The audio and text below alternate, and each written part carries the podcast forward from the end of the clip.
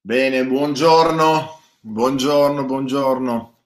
Eccoci alla nostra eh, attesa eh, diretta eh, che abbiamo annunciato qualche giorno fa, parte delle dirette Livio Live. Intanto, prima di cominciare, aspettiamo proprio un istante che la nostra stanza virtuale si popoli, eh, che velocemente si sta, si sta riempiendo e come annunciato abbiamo un ospite particolare ehm, eh, con cui condivideremo un po' di una chiacchierata, una chiacchierata, mettiamola così, tra, tra amici, eh, con cui vogliamo condividere un po' questa esperienza che stiamo vivendo insieme anche attraverso queste dirette che facciamo. Allora, ehm, per introdurre il nostro ospite e anche un po' così allineare tutte, anche le persone che forse ci stanno guardando per la prima volta, um, e mi, qualcuno mi chiede, ma Livio, con quello che tu fai, col lavoro che fai, io sono un imprenditore, sono un coach, quindi lavoro tendenzialmente con persone che hanno degli obiettivi e, oppure sentono di avere dei, dei, limiti nel raggiungere i propri obiettivi e vogliono fare del, del, lavoro su di sé, perché sappiamo che i risultati che otteniamo no, dipendono da, da noi come individui. Allora mi, eh, molte persone mi dicono, ma perché non ci aiuti semplicemente a pensare in positivo piuttosto che ad essere più tranquilli a gestire lo stato d'animo in, questa, in questo momento? Beh, certo che sarebbe importante e non manco di farlo, perché ovviamente l'obiettivo è quello di, di stare bene, no? Poi alla fine. Ma ci sono dei momenti, e questo è sicuramente uno di quei momenti, in cui serve a poco eh, non che non serve, però serve a poco e poco incisivo il semplice stare bene o rimanere positivi, no? Della serie andrà tutto bene, no? ricordate lo slogan, l'hashtag, perché ci sono delle cose um, che in realtà non vanno bene solo perché noi pensiamo che possano andare bene, magari noi stiamo un po' meglio, no? Ci sentiamo un po' sollevati ed è già tanta roba in un momento come questo ma se vogliamo che le cose cambino, ehm, dobbiamo avere anche il coraggio, se vogliamo dire così, di guardare in faccia la realtà. E molte volte la verità non è simpatica, non ci fa stare bene sul momento, però fa bene, perché la verità è sempre liberatoria. La verità rende liberi e che non sempre ci fa stare subito bene, perché magari è un pugno allo stomaco, è una sberla molto forte, guardare una cosa che tu non vorresti vedere, che è brutta però guardarla e conoscere la verità ci aiuta poi ad andare oltre ed è questo uno dei motivi principali per cui abbiamo scelto e abbiamo chiesto di intervenire a queste nostre dirette eh, l'ospite di oggi perché sicuramente è una persona che alla ricerca della verità, come si suol dire, non le manda a dire, ha delle idee molto chiare e precise. A noi piacerebbe eh, conoscerle, condividere perché sicuramente ci darà uno spaccato di questa verità um, che magari noi non siamo uh, soliti o non abbiamo anche la, la finezza alle volte di, di andare a, um, a prendere, a beccare. Ed ecco che allora ci facciamo un po' raccontare da un osservatorio diverso, sicuramente molto attento cosa sta accadendo dal nostro ospite di oggi che presento con grande piacere, che è il professor Meluzzi e introduco buongiorno. immediatamente la diretta. Professore, buongiorno. Buongiorno, buongiorno. Eh, so che la, le stiamo rubando un po' di tempo perché... Uh, no, mi dica, ma lei mi fa le domande e io rispondo. ADR, come dicono i PM, ADR, a domanda risponde, è il modo migliore per essere sintetici. Se no, se sbrodoriamo le parole siamo sempre lontani dalla verità. Troppe parole ci allontanano dalla verità, ci vogliono poche giuste. Ecco, allora, su poche giuste, dal suo osservatorio, cosa sta succedendo? Perché nelle dirette precedenti ho detto, dal mio punto di vista sta accadendo qualcosa a livello sanitario ed è evidente, qualcosa a livello macroeconomico, che poi si scenderà anche nella microeconomia di ognuno di noi, e sta accadendo anche qualcosa a livello politico e sociale. No? Ehm, e poi una, un quarto elemento, un qualcosa di, di profondo, di, di forse anche un po' di oscuro che ci sta sfuggendo. Cioè, forse ci sono anche altre trame rispetto a questo che noi non vediamo ma che stanno accadendo. Qual è il suo punto di vista? Ma guardi, io faccio una cronistoria. È stato sintetizzato un virus in Cina, al laboratorio di Wuhan, in un laboratorio costruito dai francesi per i fondi dei servizi francesi e in cui si spippolava, si giocherellava con i virus da ormai un lustro circa manipolando tratti genomici di virus contenuti in animali con tratti umani, nel caso specifico del Covid-19, come ha spiegato bene il professor Montagnier, i servizi francesi, tratti virali tratti dal virus dell'HIV umano e tratti virali del pipistrello. Questo virus per una qualche ragione è sfuggito, è uscito, è stato diffuso dal laboratorio di Wuhan e per lungo tempo questa vicenda è stata tenuta coperta.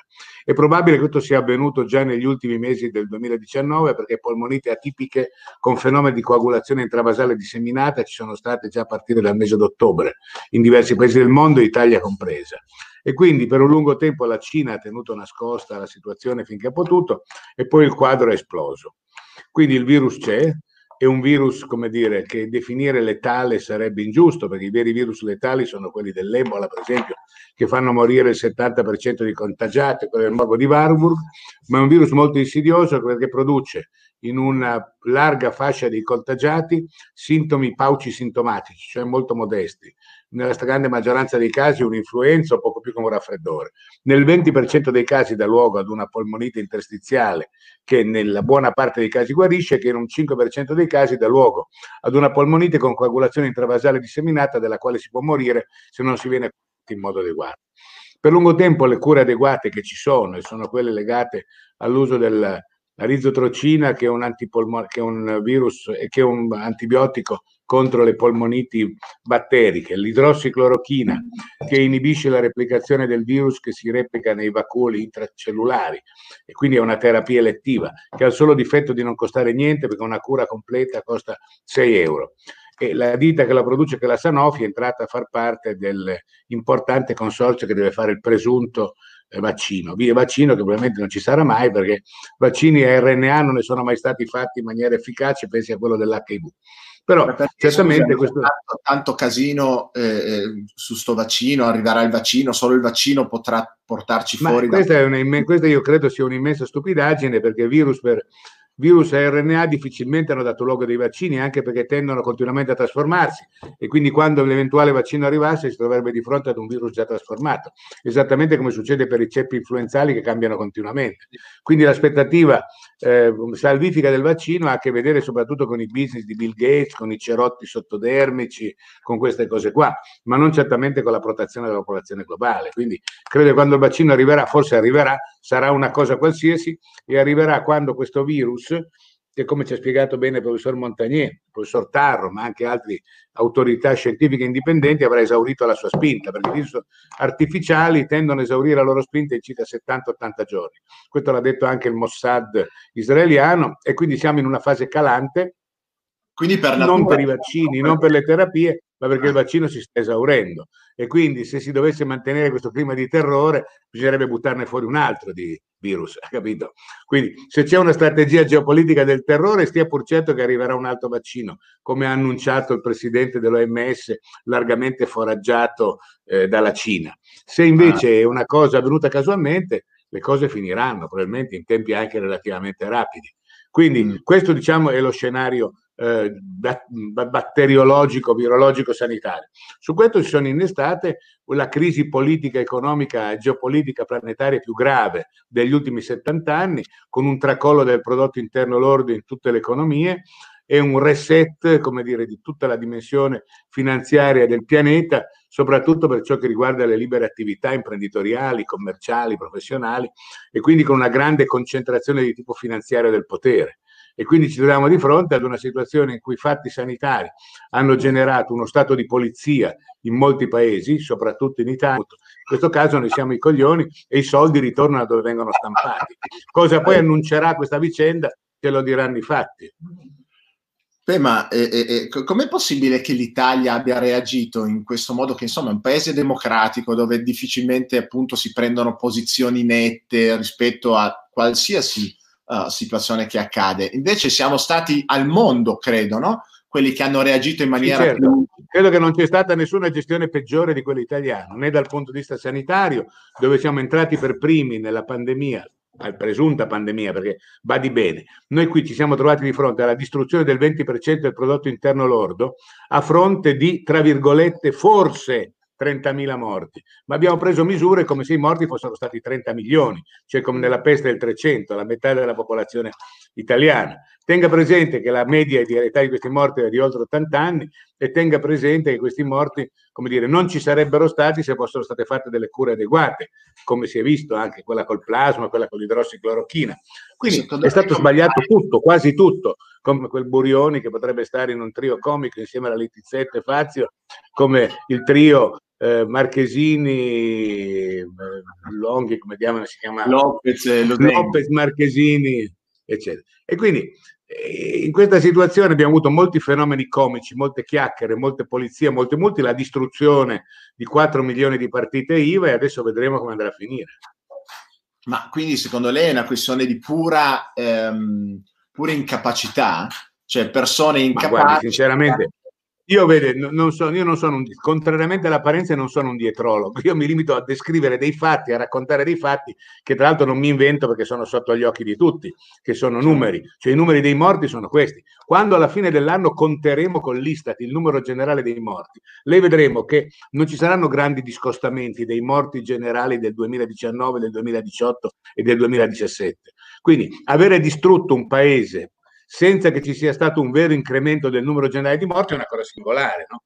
Perché questo sia avvenuto, eh, non so, lo lascio dire a, eh, ai dietrologi, ma io non sono un dietrologo. Tendo a pensare che un po' l'insipienza, un po' l'eterodirezione, un po' il fatto che questo è avvenuto in tutto il mondo e soprattutto quelli che hanno cercato di resistere a questa narrazione, come mm. Trump, come Bolsonaro, come Putin, sono stati martirizzati dai media del deep state planetario, quello Dem per capirci, quello dei Clinton, degli Obama, dei, della, del, dell'Unione Europea, delle anime belle del progressismo planetario.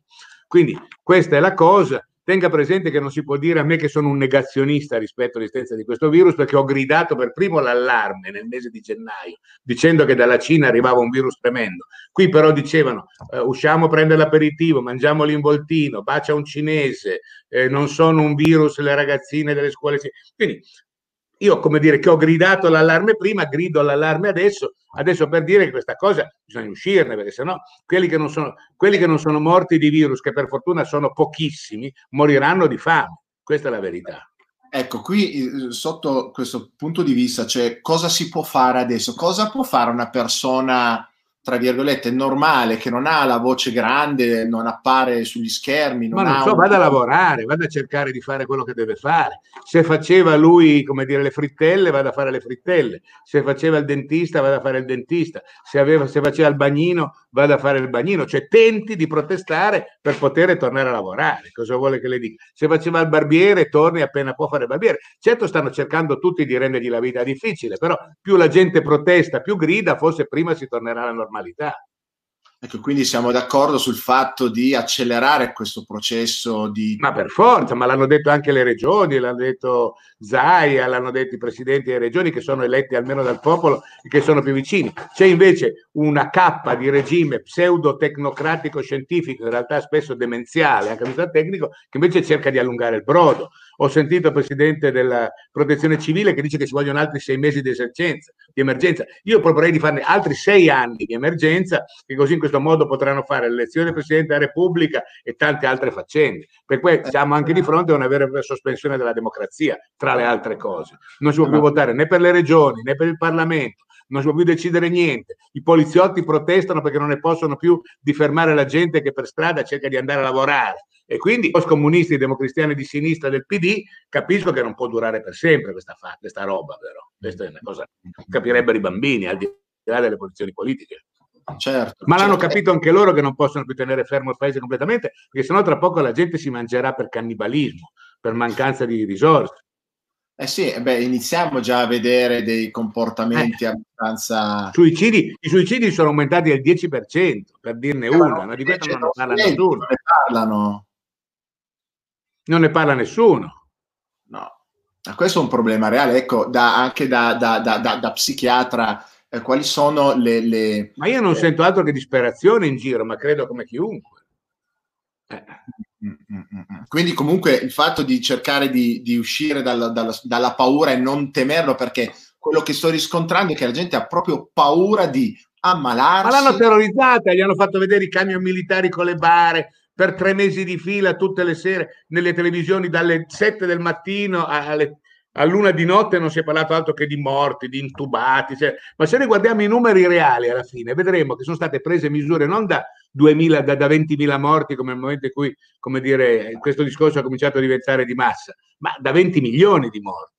Ha capito? Cioè, Ma... per distruggere un paese bisogna che ci sia una situazione sanitaria e loro diranno no, le, morti non ci sono state perché c'è stato il, il, il, lockdown. Non è vero un cavolo perché in paesi dove non c'è stato, come la Danimarca, la Svezia, il decorso e i numeri sono stati esattamente gli stessi. Quella è la curva. È stata quella la curva qui, è stata quella la curva. Con la differenza che qui abbiamo affossato l'economia. Certo, certo. Beh, però ci hanno detto dall'altra parte che non era vero, ci hanno detto che stavano aumentando i contagi e ci hanno raccontato... Ma ancora... guardi, i conti, questi conti li faremo alla fine. Eh, certo, I numeri eh, certo. sono questi, guardi, i numeri sono questi. Oggi le rianimazioni sono vuote. Le posso dire che negli... anche quelle che sono state fatte precipitosamente, come in Lombardia, giustamente, sono vuote. Quindi qualcosa questo vorrà dire, no? Ci, fanno, ci raccontano che aumentano i contagi perché è chiaro che ad un certo punto saremo tutti contagiati. Cioè, siccome questo virus ha girato, tutti lo avremo contratto e tutti avremo gli anticorpi. Ha capito? Lei, io probabilmente, quelli certamente. Però non siamo, non siamo né ammalati né morti. Certo. Quindi di che, di che razza di contagi parliamo? Certo. Allora dovremmo contare tutti i contagi che tutti gli anni ci sono quando c'è l'influenza. Vorrei vedere se facessimo il tampone adesso per il virus A1H1 dell'influenza cosiddetta aviario-suina che uccide più o meno come questo virus e vedessimo quanti di noi sono stati contagiati. Penso quasi tutti. Quindi, certo. Quando parliamo di contagi usiamo una parola impropria, questa è la verità. Usano la parola infetti, usano la parola contagi, usano parole che andrebbero bene per l'Ebola o per il Barbour, ma non per un disturbo, come dire, che nella stragrande maggioranza dei casi è addirittura asintomatico. Ma gli asintomatici sono pericolosi perché trasmettono mentre non sono sintomatici. Capisce? C'è tutta una narrazione che non corrisponde poi alla realtà delle cose. L'unico effetto è che più nessuno ha lavorato, più nessuno lavora, forse più nessuno lavorerà. Certo, cioè, c'è secondo lei reale possibilità che questa cosa, ad esempio la distanza sociale, le mascherine, i guanti, uh, possa, possa, andare avanti? Ma guardi, io le dico una cosa, delle due l'una. O spa- io le dico gliela sparo grosse, o, o, sparano un altro virus per cui ci sono altri 50.000 morti, allora staremo a vedere. Ma se tutto si spegne, come io ritengo si spegnerà, vedrà che fine faranno le mascherine nel giro di un paio di mesi, con tutta la soddisfazione del commissario Orcuri e tutte le balle che hanno ruotato. Già adesso io vedo la gente in giro che capisce che le mascherine, ammesso che siano mai servite a qualcosa, non servono a granché. Dove le hanno usate, come in Italia, quelli sono stati contagi, dove non le hanno usate, come in Svezia, i numeri sono quelli che sono, sono grossomodo identici. Certo, quindi diciamo che in modo naturale questo virus si sta spegnendo, dovrebbe spegnersi. Il caldo dovrebbe anche aiutare. Il caldo a... non credo che c'entri granché perché ci sono stati paesi come l'Ecuador dove fa molto caldo e dove il virus ha girato. Direi che c'è una curva temporale del caldo, mm, come in tutti ah. i virus artificiali. Cioè un virus naturale ci mette 800 anni a selezionarsi, un virus artificiale che lei lo monta in laboratorio si disinnesca come tutte le cose finte, ha capito? Questo, ah, credo, che sia, questo credo che sia quello che ha spiegato il professor Montagnier. Ah, ma eh, anche diceva se, se, questo virus si spegne da solo è perché allora è stato creato in laboratorio. Ed è, ed è una cosa che non dice solo Zaia, ma lo dicono grandi scienziati che soprattutto molti si sono improvvisati virologi, ma in realtà quelli che hanno detto di essere virologi erano degli allergologi come, eh, come, si chiama? come Burioni e, e, altri invece erano degli infettivologi ospedalieri, come altri ancora, ma i veri virologi, che sono gli ingegneri molecolari dei virus, in Italia ne abbiamo visti pochi, capito? tipo Montagnier. E questi ci dicono qual è la differenza tra un virus naturale e un virus artificiale. Un virus naturale, come tutti i virus naturali, più forte, dura di più, si è selezionato appunto in 800 anni come quello del pipistrello, uno artificiale l'ho montato io spippolando con i tratti di DRNA, però ad un certo punto come l'ho montato facilmente si smonta facilmente. Ah, quindi insomma hanno passato per fake news eh, l'idea eh, che fo- fosse un, un, virus creato in laboratorio, in realtà si era un racconto che non serviva, perché chiunque ne capisse un po' sapeva che sarebbe stato un discorso, come dire, preoccupante dal punto di vista geopolitico, perché i cinesi con la via della seta hanno un fortissimo partito in Italia rappresentato dai 5 Stelle da parte del PD. Eh, sarebbe stato controproducente dal punto di vista della narrazione e quindi avrebbe creato delle responsabilità penali, ma paesi seri come la Russia di Putin o gli Stati Uniti di Trump si preparano a fare una forte guerra anche giuridica alla Cina che ha fatto questo casino. Certo, eh, ma difatti una delle prime cose che ho pensato è ma se questo virus è stato creato in laboratorio dai cinesi, Adesso gli andiamo a presentare il conto, però. Ma può darsi che loro volessero fare un vaccino per l'HIV perché sono anni che trafficano con questi tratti, facendo anche molti pasticci perché sono anche un po' improvvisatori. Mi dicono che, per esempio, quando i parametri internazionali dicono che in un laboratorio di genetica virologica deve esserci un ricercatore con al massimo un allievo, li hanno un ricercatore con 20 allievi perché devono fare le cose di massa, quindi succede un casino, capisce? Eh, certo. Ammesso e non concesso che appunto sia scappato di mano dal laboratorio questo virus. Però c'è delle responsabilità. Fosse successo in privato in Italia, gli farebbero causa per portargli via la camicia.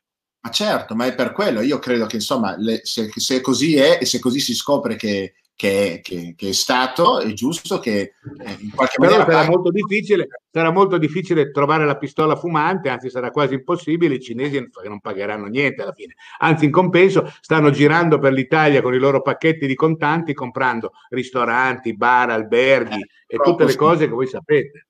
Purtroppo sì, purtroppo sì. Eh, purtroppo eh, sì. Questo Senta, sarà il risultato Certo, certo, certo. Beh, intanto allora so che il suo tempo era limitato. E quindi io, Bene, la... io spero di avervi detto delle cose non inutili, non ho detto niente di strano, non ho detto niente no. di, di, di ho soltanto enumerato dei fatti, poi ognuno ne tragga le lezioni che vuole, ne tragga la morale che vuole. Eh? Questo è il problema. È Però importante... quello che mi rattrista e mi dispiace è che gli italiani si siano ridotti così. Eh, certo. I veri numeri sono quelli, come dire, del tracollo non di quelli che avevano un lavoro fisso, non dei dipendenti dello Stato che non hanno modificato il loro reddito, ma dei, dei poveri delle povere partite IVA, degli artigiani, dei piccoli impresari, dei professionisti, dei piccoli professionisti. Quindi quello sarà il vero guaio. Ecco, mi, mi, lascia con una sua idea, opinione di, che si è fatto ulteriormente del popolo italiano? Perché comunque stanno accadendo delle cose, il popolo italiano le sta guardando, le sta comprendendo più o meno e queste cose stanno andando Ma guardi, avanti. Quello che, mi, quello che mi impressiona è che sia un popolo assolutamente imbelle, non so come dire. È un popolo che può bere qualsiasi cosa, può digerire qualsiasi cosa, può subire qualsiasi cosa. Cioè, se questa doveva essere la prova generale di un golpe, è perfettamente riuscita. Cioè, si è dimostrato che basta fare quattro telegiornali, dire che ci sono stati 10.000 morti negli ospizi e dire che c'è un virus letale, mettere la polizia agli angoli delle strade per pensare delle cose che noi nel 68 non avremmo mai pensato fossero neanche lontanamente immaginabili per una democrazia avanzata. Invece abbiamo visto che basta un piccolo spauracchio, un bru bru per poter, come dire, sospendere le libertà costituzionali, sospendere la democrazia, violare le leggi, violare la Costituzione senza che nessuno batta ciglio, per terrore. Questo è quanto. Bene, non è un popolo, diciamo che non è un popolo molto coraggioso. Direi che eh. gli mancano un po' di, come dire, neuroni, cioè cellule cerebrali, ma soprattutto la connessione tra i neuroni e i coglioni, cioè tra gli ormoni che determinano un po' di reazione e i neuroni del pensiero. Questa mancanza di connessione tipicamente italiano, italiota, è un tratto purtroppo del nostro carattere, temo dalla calata di Carlo VIII in Italia alla fine del 400. Eh, guardi, le, le, le, dirette che sto facendo, mh, mm, voglio dire, no, non le ho mai proposte così della serie collegare i coglioni con la testa, però mi piace molto la metafora perché... Neuroni fa... e coglioni. Neuroni e coglioni, fa anche rima. Ormoni, se vogliamo dire una parolaccia dica ormoni e neuroni, però insomma alla fine questo è. Questo è, questo è un po' di stomaco, un po' di coraggio e un certo, po' di... di cuore. Ma sai, certo. gli italiani sono quella minuta gente di cui parla il Manzoni, quella abituata a subire tutto e non dire mai niente, a piegare sempre la testa, un po' per convenienza, un po' per infingardaggine, un po' per furberia, un po' per dire me la caverò io, un po' perché non voglio fare un piacere al mio vicino, cioè per questo tipico triste carattere italiano che alla fine, pensando che tutti sono furbi, alla fine ci fa diventare tutti stupidi. Eh, certo, certo. Eh, magari questa può anche essere l'occasione buona per un risveglio di coscienza. Ma questo lo ripetiamo sempre, ma io ho molti dubbi. Ho molti dubbi sul fatto che, come dire, eh. da catastrofi di questa natura possano venire grandi vantaggi. Tutti dicono ne usciremo migliori, saremo migliori, sarà più bello. Tutte balle. Sarà un mondo più povero, più disperato, più spaventato, più solitario. Quindi non credo che ci sarà nessun riflesso positivo sul carattere degli italiani. Temo. Mm-hmm. Bene, cioè bene no, è male, però di fatto è, questo sembra... Che, che ognuno sia... ne tragga le lezioni che vuole. L'unica cosa buona che ognuno può fare, secondo me, è tornare al suo lavoro. Eh, è, Questa è la cosa che ognuno pretenda di dover tornare al suo lavoro. Cioè, se tutti riescono a pretendere e ottenere di tornare al loro lavoro, forse siamo salvi. Certo, soprattutto se poi magari te lo impediscono, il fatto di essere lì, ecco, quello sarebbe già una dimostrazione di carattere, del dire no, io sto qua e... Esatto, faccio... protestare contro uno stato di polizia sanitaria che mi impedisce di tornare a fare il bagnino, a fare il ristoratore, a fare l'idraulico, a fare quello, fare, a fare quello che facevo. Eh. Bene, allora eh, proseguiamo con questo lavoro di risveglio di coscienza e di chiamata all'azione alle persone a fare quello al che lavoro, di chiamata al lavoro, perché certo. credetemi, tra poco, come dire, la grande catastrofe di alcuni milioni di persone con le pezze al culo presenterà il conto, credetemi. Mm. Anche perché abbiamo già visto che tutte le balle di bazooka, di soldi, soldi regalati dalle banche, si rivela quello che era un grande bluff. Ah, ah. Ah, sì, hanno parlato sì, di grandi, di grandi e ingenti. Grandi no? cifre, grandi... Purtroppo miliardi. non c'è nessuno strumento per poterlo fare, perché senza la sovranità monetaria, con l'euro, non è che lo Stato possa stampare del denaro e pomparlo nel circuito dell'economia come al tempo delle lire. Quindi credo che da, di lì non verrà granché. Verrà soltanto la possibilità eventualmente di debitarsi un po' di più con le banche per prendere i soldi per colmare i buchi dei mutui di prima e pagare le tasse. Questo è quello che si configura. Certo. Quindi in eh. qualche modo per ricevere le tasse lo Stato facilita il finanziamento delle banche, così la gente può indebitarsi e pagare le tasse. Questo eh, è quello che succederà. Non, eh, sicuramente non è la soluzione, ma serve a impoverire ancora di più e non aiuta nessuno. Ah, ma certo, infatti è quello che accadrà. Così i cinesi o i tedeschi potranno venire e girando tra le rovine di un terremoto potranno vedere se c'è ancora un Rolex, un pezzo d'argenteria che si possa ancora rubacchiare con mm. quattro soldi. Eh, scenario alquanto apocalittico. No, che apocalittico, di apocalittico ci vedo poco, cioè scenario realistico, geopolitico, normale. Eh. Beh, eh... D'altra parte, se i popoli hanno il destino che si meritano, questa alla fine è una grande verità. Questa è una cosa che sto comprendendo chiaramente, cioè se noi abbiamo queste persone qua che prendono queste scelte, queste decisioni che non hanno il carattere è perché comunque in qualche modo ce le meritiamo, ce le siamo messe lì. Ma sai, io, faccio sempre un, io dico sempre una cosa, guarda, con tutto quello che può, senza nessun vero interesse politico, mi credo. Un paese che riesce a dare il 32% dei voti a un personaggio come Beppe Grillo, che paese è? Cioè, questa è una, è una domanda, oh, è vero che lo farà perché non ne può più, perché proviamo anche loro, ma 32% a, un, a Beppe Grillo, adesso non sto neanche a dire che personaggio è a raccontarne la storia dal Britannia ai tempi dell'affossamento della Prima Repubblica, mi chiedo che paese è. Capisce? C'è un paese che merita di finire come finisce, tutto sommato, no? Certo, vabbè, era, era, un paese che non ne poteva più del resto e ha visto una voce diversa. Si è lasciato... e, vede, e vede infatti come è finito. E vede infatti come è eh, finito. Eh, lo so, eh, lo so, Ma perché questo viene dall'ignoranza, perché non si conosceva in realtà. Eh, lo so, ma l'ignoranza è colpa. L'ignoranza non è, non è, mai, giustif- non è mai giustificabile. La no. gente deve studiare, guardare, leggere, no. capire, non farsi imbonire dai vaffadei. Hai capito? Eh, se si lascia imbonire, merita di finire come finisce.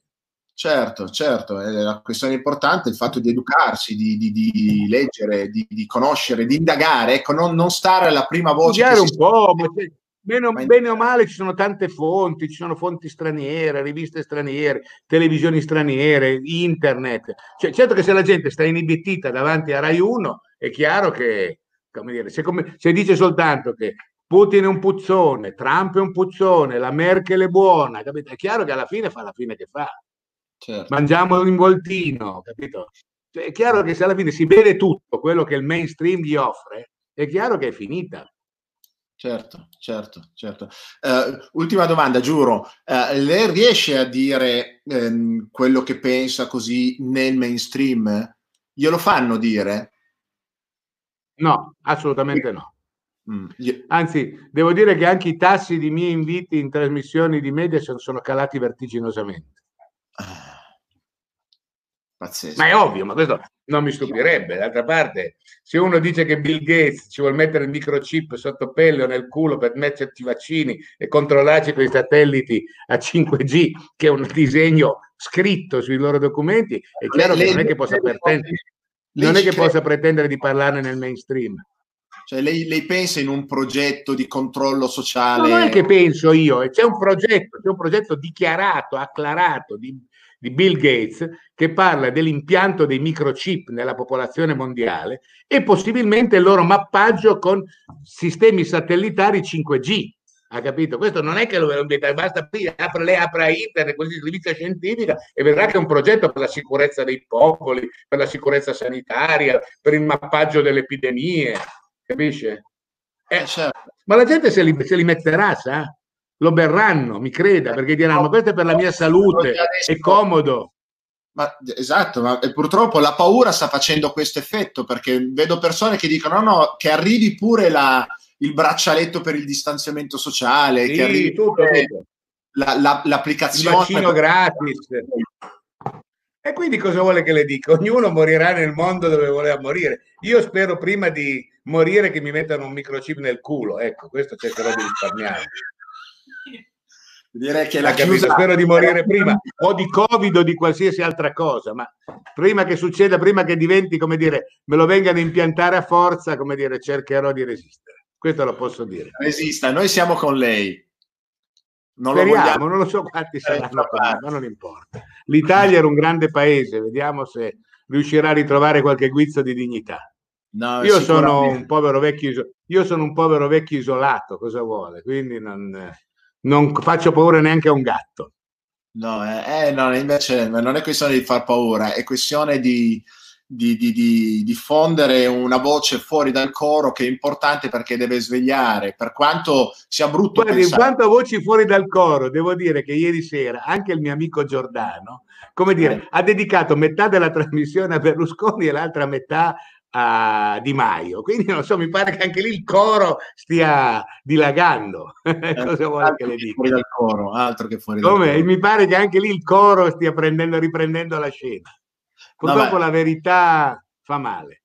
Eh, la verità fa, è quello che dicevo in partenza, la verità fa male, però è, bisogna andare verso di lei perché solo è, è, è lei che ci può aiutare solo la verità certo. reale. Infatti, può... potremmo suggerire a tutti domani di cominciare il digiuno del Ramadan insieme al mufti della moschea di, del Cairo e Papa Bergoglio che si è unito al Ramadan dei musulmani. Eh? Ecco. Così insieme a quella ragazza arrivata dentro un sacco della spazzatura verde potremo anche noi celebrare il Ramadan. Eh?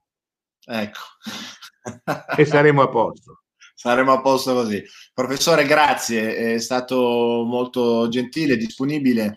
Grazie a vostra disposizione. Quando volete, se vi lasciano ancora parlare, se vi lasciano far sì che io possa parlare, ci potremo rivedere. Eh? Volentieri, davvero volentieri. Grazie, è un piacere parlare.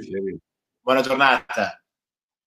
Allora, eh, noi rimaniamo qua ancora qualche istante, ringraziamo ancora il professor Melluzzi che insomma non le ha mandate a dire, anche in maniera simpatica e colorata ci ha dato il suo punto di vista. Io, devo essere sincero, già sapevo, conoscevo il suo, il suo punto perché ho avuto modo e piacere di seguire delle sue interviste dove ancora una volta ha espresso il suo pensiero. Um, sicuramente sarà qualcuno tra di noi tra di voi che sta guardando, ascoltando, che non crederà al grande disegno dietro, no? il complottismo, anche perché magari ha paura di pensarsi complottista, paura di quello che potrebbe pensare l'altra persona, il ben pensante vicino a noi, no? che dice ecco il classico complottista. Diciamo che non lo sappiamo, ma nel dubbio, nel dubbio, voi lascereste fare così eh, senza occuparvi o preoccuparvi di dire o fare qualche cosa, di indagare, di conoscere. Ecco, um, io no, ed è il motivo per cui ehm, continuo a fare queste cose perché vorrei risvegliare le coscienze delle persone, aiutarle a, come dice il professor Melluzzi, unire i neuroni con gli ormoni, mettiamola così che è un pochettino più elegante, però avere anche lo stomaco per ribellarci quando una cosa è ingiusta, eh, siete davvero convinti che sia giusto andare in spiaggia andare in spiaggia e stare a 4-5 metri dalle persone. Non ritenete ingiusto che diano dei braccialettini a dei bambini a scuola, all'asilo, che vibrano ogni volta che si avvicinano a, a, una distanza inferiore, non so, dei due metri, così per aiutarli a stare distanziati tra di loro. Questo per chi studia minimamente la PNL, ma senza studiare la PNL ragionevolmente, pensando, li stiamo addestrando come come si addestra un cane, a non avvicinarsi agli altri, a stare lontani dalle altre persone. Ecco, io, ripeto, non ci sto ed è il motivo per cui nel mio piccolo, con queste dirette, cerco di muovere l'azione delle persone e di protestare, ma anche in maniera forte, nei limiti del legale, della legge, del, di quello che ci è dato possibile, fino a quando ci permettono di trasmettere questi video e io continuerò a trasmetterli. Sapete che ho um, sporto uh, una denuncia, una querela diretta al Presidente del Consiglio dei Ministri, con me l'ha fatto la mia compagna, uh, l'hanno fatto tanti amici, l'hanno fatto più di 2200 persone in Italia. Mh, mh, con l'iniziativa del, dell'avvocato Edoardo Polacco, che vi invito sul serio ad andare a conoscere sulla sua pagina, sul suo gruppo Facebook e sul suo sito, perché ha fatto questa iniziativa molto interessante. Ecco, ragazzi, eh, persone, italiani, eh, svegliamoci. Eh? Se usciamo fuori, eh, se pensiamo a quest'estate, o come dice giustamente il professor Meluzzi, andiamo a fare la nostra vita il più possibile eh? perché questo virus, se così come è stato detto, è semplicemente un, un virus bastardissimo, ok?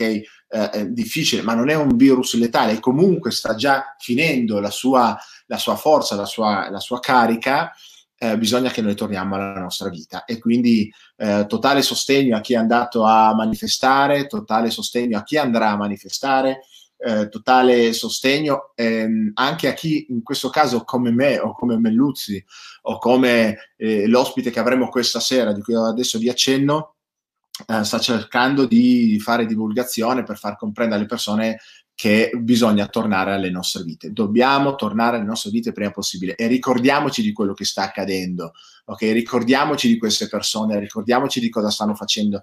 Andiamo a guardare i numeri e ricordiamoci di quello che hanno fatto alla nostra nazione, alle nostre imprese, alle nostre famiglie.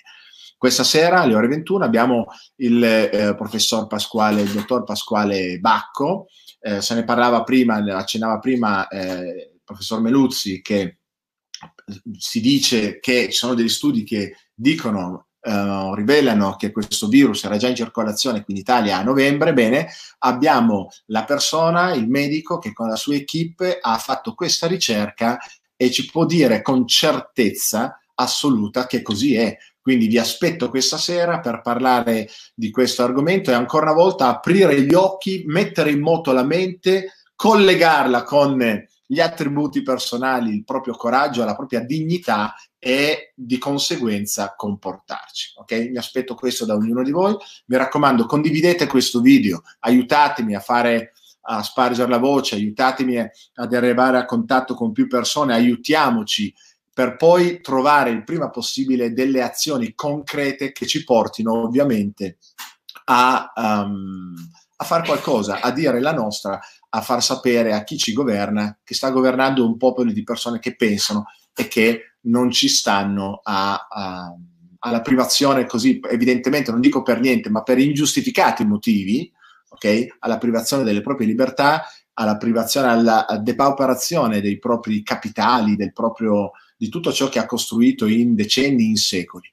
Ok? Vi aspetto questa sera alle ore 21 Um, fate girare questa informazione. Questa sera il dottor, il dottor Bacco mi ha detto: Livio, preparati perché tiro delle bombe. Eh? Se non farmi un'intervista, mi ha detto: non farmi un'intervista normale com'è, ma fammi dire nomi, fammi dire le cose che so perché ho proprio mi sono rotto le balle e ho voglia di dire. Quindi vi aspetto questa sera alle ore 21.